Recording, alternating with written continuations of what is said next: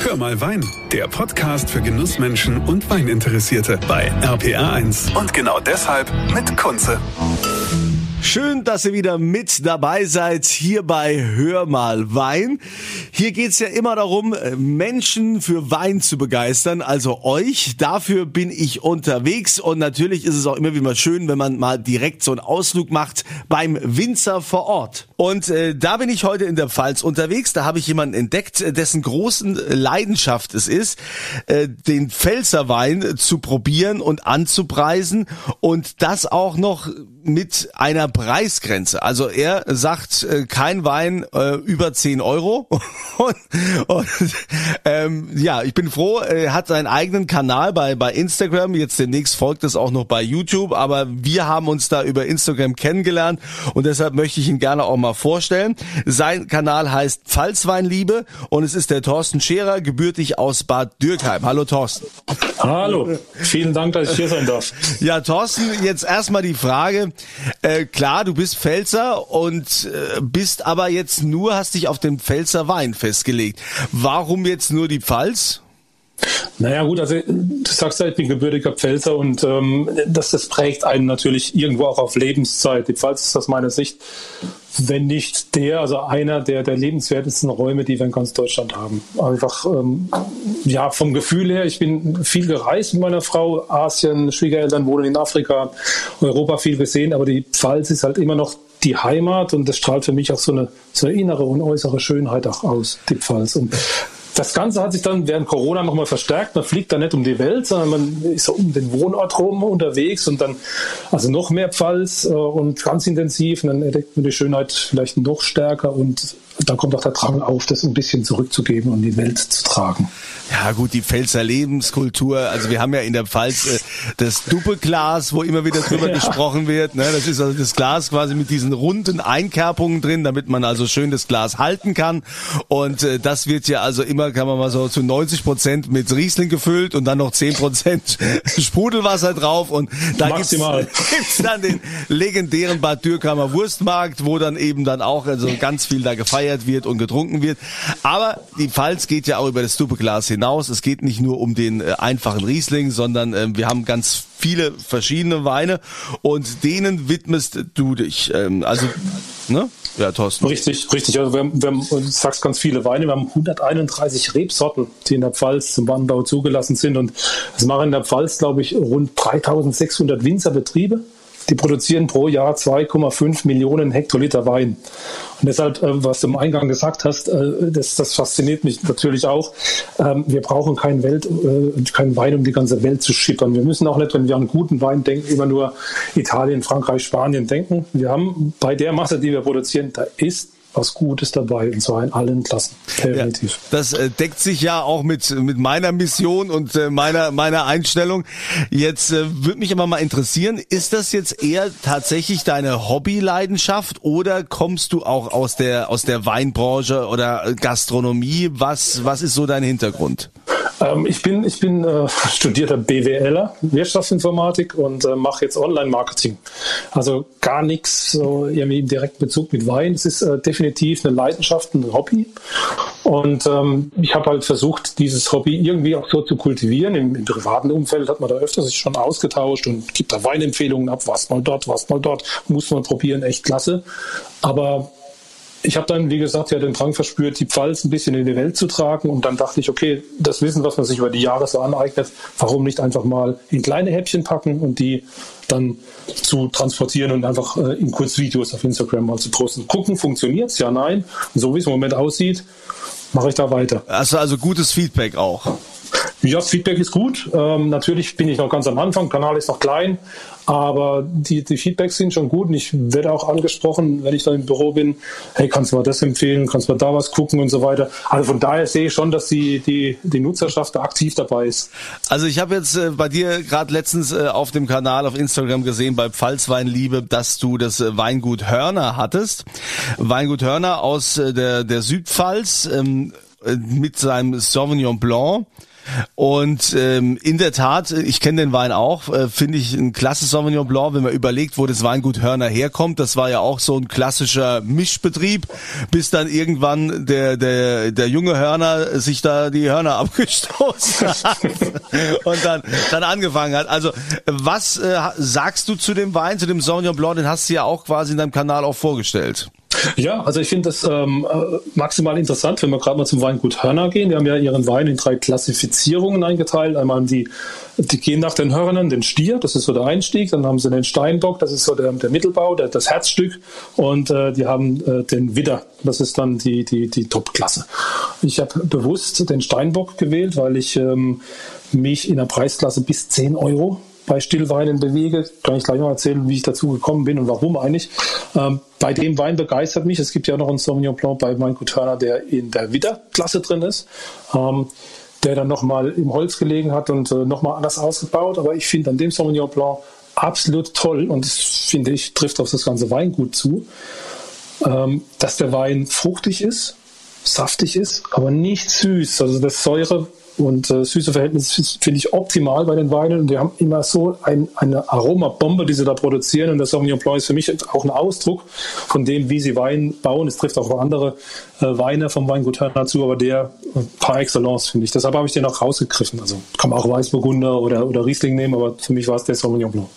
Aber jetzt äh, tatsächlich diese diese Preis, ähm, diese Preis, wie soll ich sagen, Bindung, Preisgrenze, die, die du dir selbst auferlegt hast von den 10 Euro. Früher hat man ja mal gesagt, naja, also für 5 Euro kriegst du in der Pals äh, einen guten Wein, ja. Also kriegst du teilweise auch tatsächlich noch, gibt's äh, immer noch äh, beim, beim Liter Riesling oder Gutswein.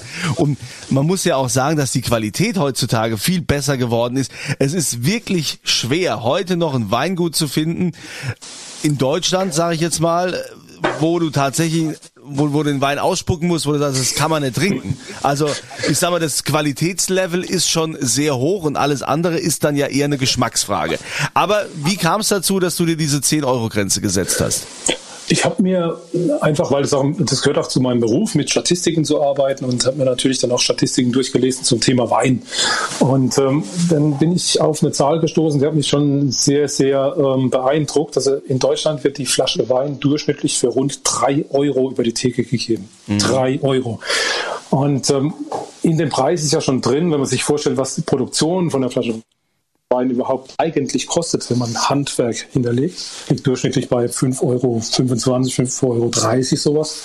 Und bei 3 Euro ist klar, da steckt keine handwerkliche Liebe drin. Das ist ein, ein Industrieprodukt und das ähm, habe ich halt auch schon, schon, schon sehr beeindruckt. Ich habe dann weiter in die Zahlen geguckt, habe geguckt, was geben die Leute denn eigentlich aus für Wein. Und äh, 10 Prozent der, der Weinkäufer haben gesagt, okay, 3 Euro ist für mich so die Obergrenze.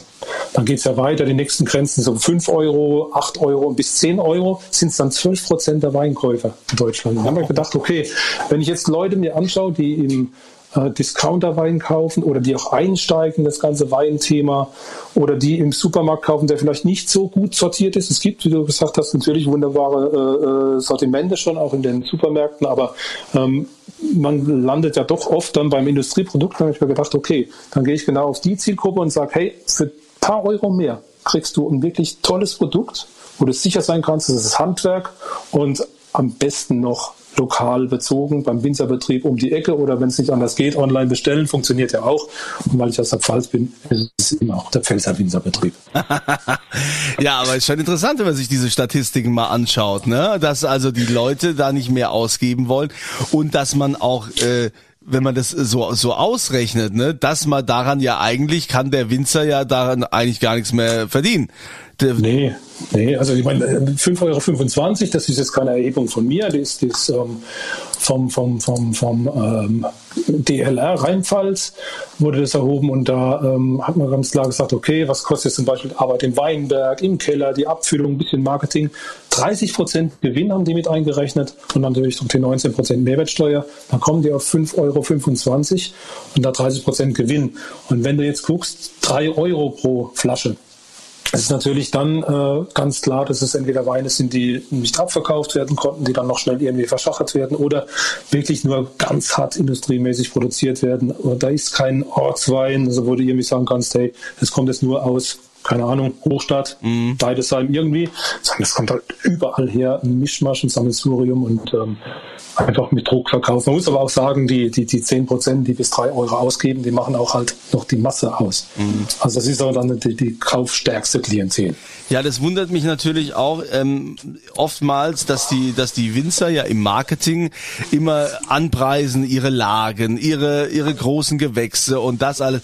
Aber letztendlich, ja, äh, ist es ja hier Brot, Brot und Buttergeschäft, mit dem sie ihr Geld verdienen, wo sie eben auch äh, quasi die einfachen Weine letztendlich oder auch, keine Ahnung, noch Zukauf und äh, Genossenschaft und wie auch immer und dann irgendwie ein Mega-Deal mit einem Discounter machen und dann ihr Label da drauf kleben und äh, dann ist das lang nicht die Qualität, die man eigentlich von diesem Weingut erwartet.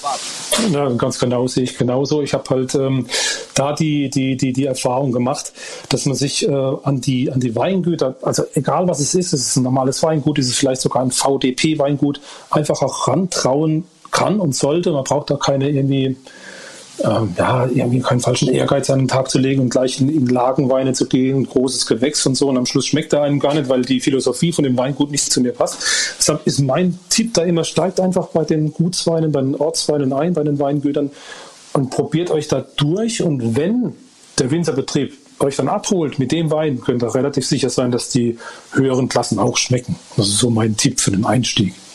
Was ist denn zurzeit für dich so in der, in der Pfalz äh, das äh, Top Weingut oder wir müssen vielleicht anders sagen. Ähm, ich bin ja persönlich großer Fan vom alteingesessenen Bassermann Jordan äh, Weingut in Deidesheim. Aber was ist denn so, wie man immer sagt, was ist denn jetzt so der heiße Shit im Moment in der Pfalz, wo du sagst, das ist das Weingut, das geht gerade voll steil. Okay, das ist natürlich ist extrem unfair, wenn ich jetzt nur eins nenne. Zeit für alle habe ich jetzt auch nicht. Das, ich, biete, ich biete an, dass ich zwei nenne. Ja, okay, das ist fair. Also was mich äh, letztens sehr begeistert hat, ist das Weingut Weig in Musbach. Mhm. Ähm, die sind auch mit extrem tollen Lagen ausgestattet, war Königsbacher Ideg oder Bienengarten in Gimmelding. Also wirklich toll, die Rieslinge drauf, legen sehr viel Wert auf Handarbeit. Ähm, da, wird, da wird eben von Hand gelesen und im Keller sehr, sehr aufgepasst. Und äh, habe da zwei, zwei Rieslinge mal nebeneinander gestellt, eben Idig und Bienengarten bin ich total begeistert von dem Weingut. Wirklich klasse. Einstieg da auch 110 Euro möglich, aber es geht natürlich qualitativ bis, bis durch die Decke. Das ist alles äh, im konventionellen Weinbau. Und dann habe ich noch ein Weingut, was ich auch, ähm, was mich absolut begeistert hat, als wir dort waren. Äh, das Weingut Galler. Ähm, mhm. Die konzentrieren sich auf Piwis, also pilzwiderstandsfähige Rebsorten. Neu noch für viele, aber hat mich auch extrem begeistert, wie die wirklich mit so viel Liebe an den Weinbau rangehen und dann das Thema dann auch in die Welt tragen und mit der Überzeugung antreten, dass Piwis die Zukunft im Weinbau sind. Also ich habe mich damit mit diesen Piwis, mit diesen Pilzresistenten eigentlich noch gar nicht groß ähm, beschäftigt, muss ich sagen. Also hin und wieder gab es da mal was und hat man auch mal drüber gesprochen, aber da habe ich jetzt nie so ähm, Schwerpunkt drauf gelegt. Ähm, wie ist denn das geschmacklich bei diesen Weinen? Was, was macht denn das aus? Naja, also wir, kennen ja die klassischen Rebsorten. Also wir, wir, wir, sind ja aufgewachsen mit Riesling, wir sind aufgewachsen mit, mit dem Burgunder, Weißburgunder, Grauburgunder und so weiter. Und äh, die neuen Rebsorten, also man muss sagen, Piwis gibt es jetzt auch schon viele Jahre. Ganz, ganz so neu ist es noch nicht. Die, die, die Piwis gibt es seit den 60ern. Vielleicht der, der verbreiteste Piwi, den wir in der Pfalz kennen, ist der Regent, der Rotwein, mhm.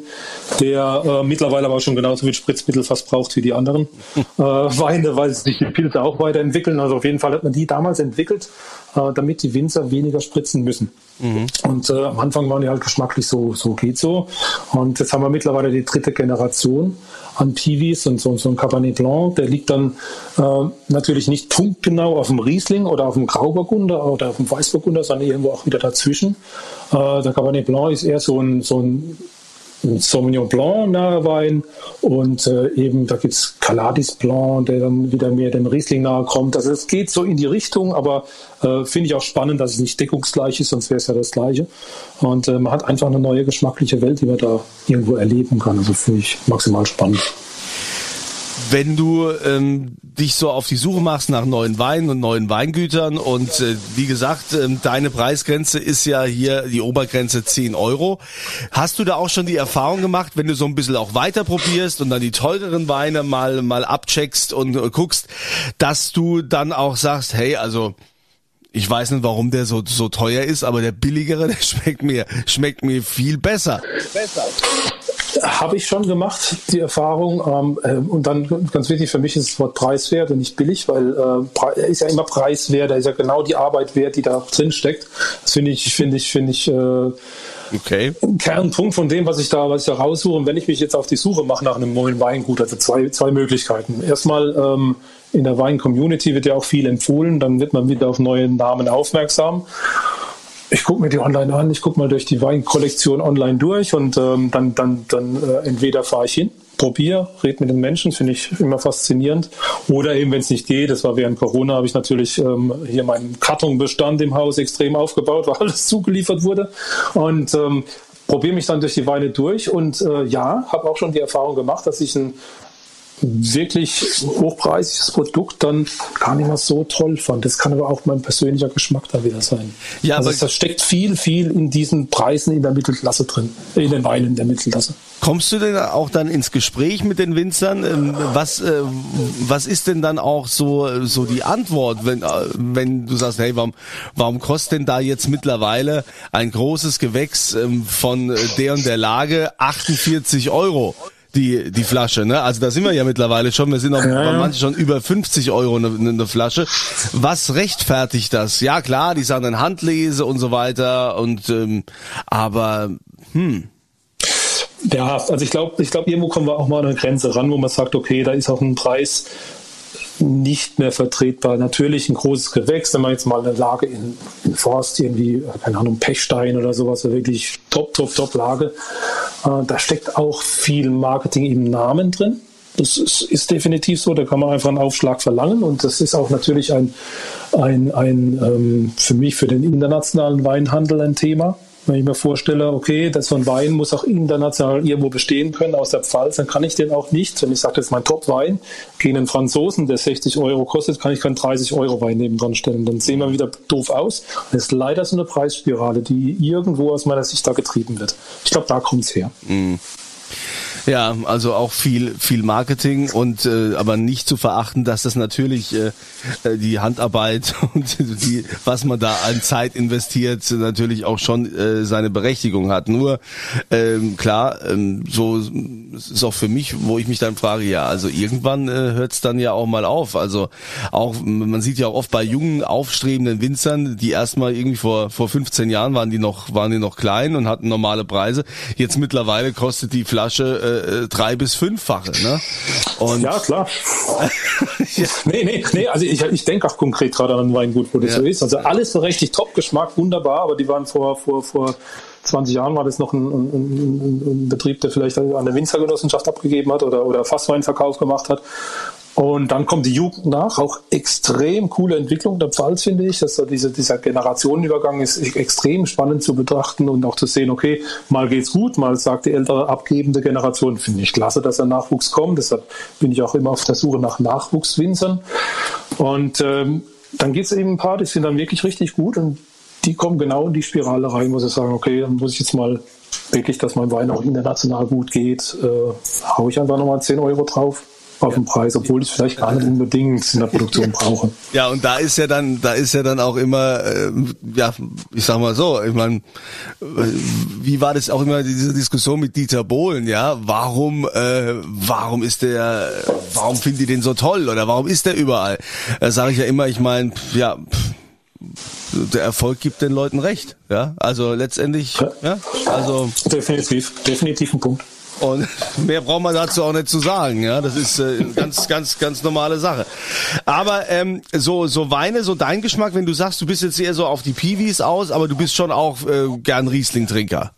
Ja, Riesling ist mein, meine absolute Lieblingssorte. Also nicht nur, weil ich Pfälzer bin, aber ich finde ihn auch extrem spannend. Ist ja praktisch ein Chamäleon. Je nachdem, wo der steht, auf welcher Lage, kann der ja alles. Der kann von knochentrocken bis, bis fruchtiger, der kann, kann, kann, kann feingeistig sein, der kann aber auch so richtig reingehen mit, mit härter Säure. Das, der kann alles. Deshalb ist das mein Lieblingswein.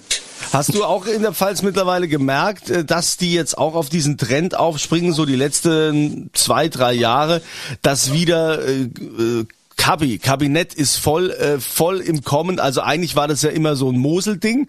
Äh, ist es auch, ist es auch noch, ja? Also die, ich glaube, ähm, die Mosel ist prädestiniert dafür, für, für die Kabis, aber jetzt macht auch, äh, ob das jetzt äh, Württemberg ist, ob das Rheinhessen ist, ob das äh, ähm, Baden ist, alle fangen sie an mit, mit Kabis jetzt. Wie ist das in der Pfalz? Ja, genau das gleiche Thema. Die Kabis werden auch da ich weiß es gar nicht warum, aber werden da auch immer mehr wieder hochgelobt, sage ich es mal, auch von der Community, die Wein halt äh, immer wieder präsentiert. Da ist dann hier Cubby Night und das und so. Also Cubby ist jetzt wieder, ist, ist, ist ein Trendthema. Ich bin gespannt, wie sich das wieder auf den Preis auswirkt. ob, der Kabinett dann auch wieder weiter hochgeht. Ja, wenn du so probierst in der Pfalz, wir haben ja in der Pfalz ja auch viele Winzergenossenschaften. Hast du äh, da auch schon positive Erfahrungen gemacht, weil man ja ähm, in der Vergangenheit immer mal so gesagt hat, ah ja gut, diese Winzergenossenschaften, jo, das ist so, hm, jo, das äh, ist halt so. Also mein Eindruck war ja eher, dass, dass die mittlerweile schon einen, einen riesen Qualitätssprung gemacht haben. Was war deine Erfahrung? Sehe ich ähnlich. Ich will mal ein, also ein Beispiel äh, ist für mich auch dann die Schaumweinherstellung. Ich finde gerade da, und wenn man jetzt mal nach äh, Wachenheim gucken. Da finde ich, äh, finde ich die, finde ich die wirklich interessant. Also die, äh, also ich meine jetzt nicht Schloss Wachenheim, sondern nebendran, eben die Winzer Genossenschaft. Und ähm, wir haben da, finde ich, auch einen Qualitätssprung bei den Winzer Genossenschaften allgemein. Und ähm, finde ich auch schön. Und auch da, glaube ich, ist das mit dem Generationenwechsel ein Thema. Auch da rücken junge Winzer nach mit einem anderen Anspruch an den Wein, haben kein eigenes Weingut, sind dann irgendwo beschäftigt als Kellermeister oder als Winzer, ganz normal. Und die bringen auch da einen frischen Wind rein. Und das, äh, der, der ganze Qualitätsanspruch an den Pfälzer Wein, der zieht sich auch bei den Winzergenossenschaften im Endeffekt durch. Finde ich äh, auch großer Fan von, habe aber noch nichts präsentiert. Gute Idee.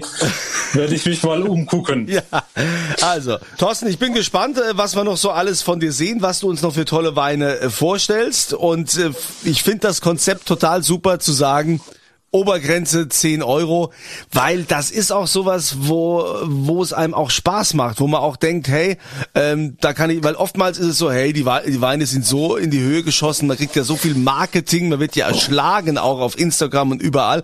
Ja, und äh, dann ist meistens alles viel teurer und er sagt, oh, äh, da kann ich leider nicht mitspielen. Und so kann jeder mitspielen. Ich denke also bis 10 Euro, ähm, das äh, kann man sich leisten für eine Flasche Wein. Sehe ich genauso. Das ist auch das Ziel. Nee, wirklich, also das ist auch das Ziel, äh, die Angst zu nehmen vor Wein, Einstieg in die Weinwelt auch zu, zu, ja, zu, zu öffnen und äh, auch die Menschen, die auf der Suche nach was Neuem sind, die seit Jahren immer mit gleichen Winzerbetrieb ihren Wein kaufen, auch da einfach eine Orientierungshilfe, eine Ideengeber zu sein. Thorsten, vielen Dank äh, für dieses anregende Gespräch.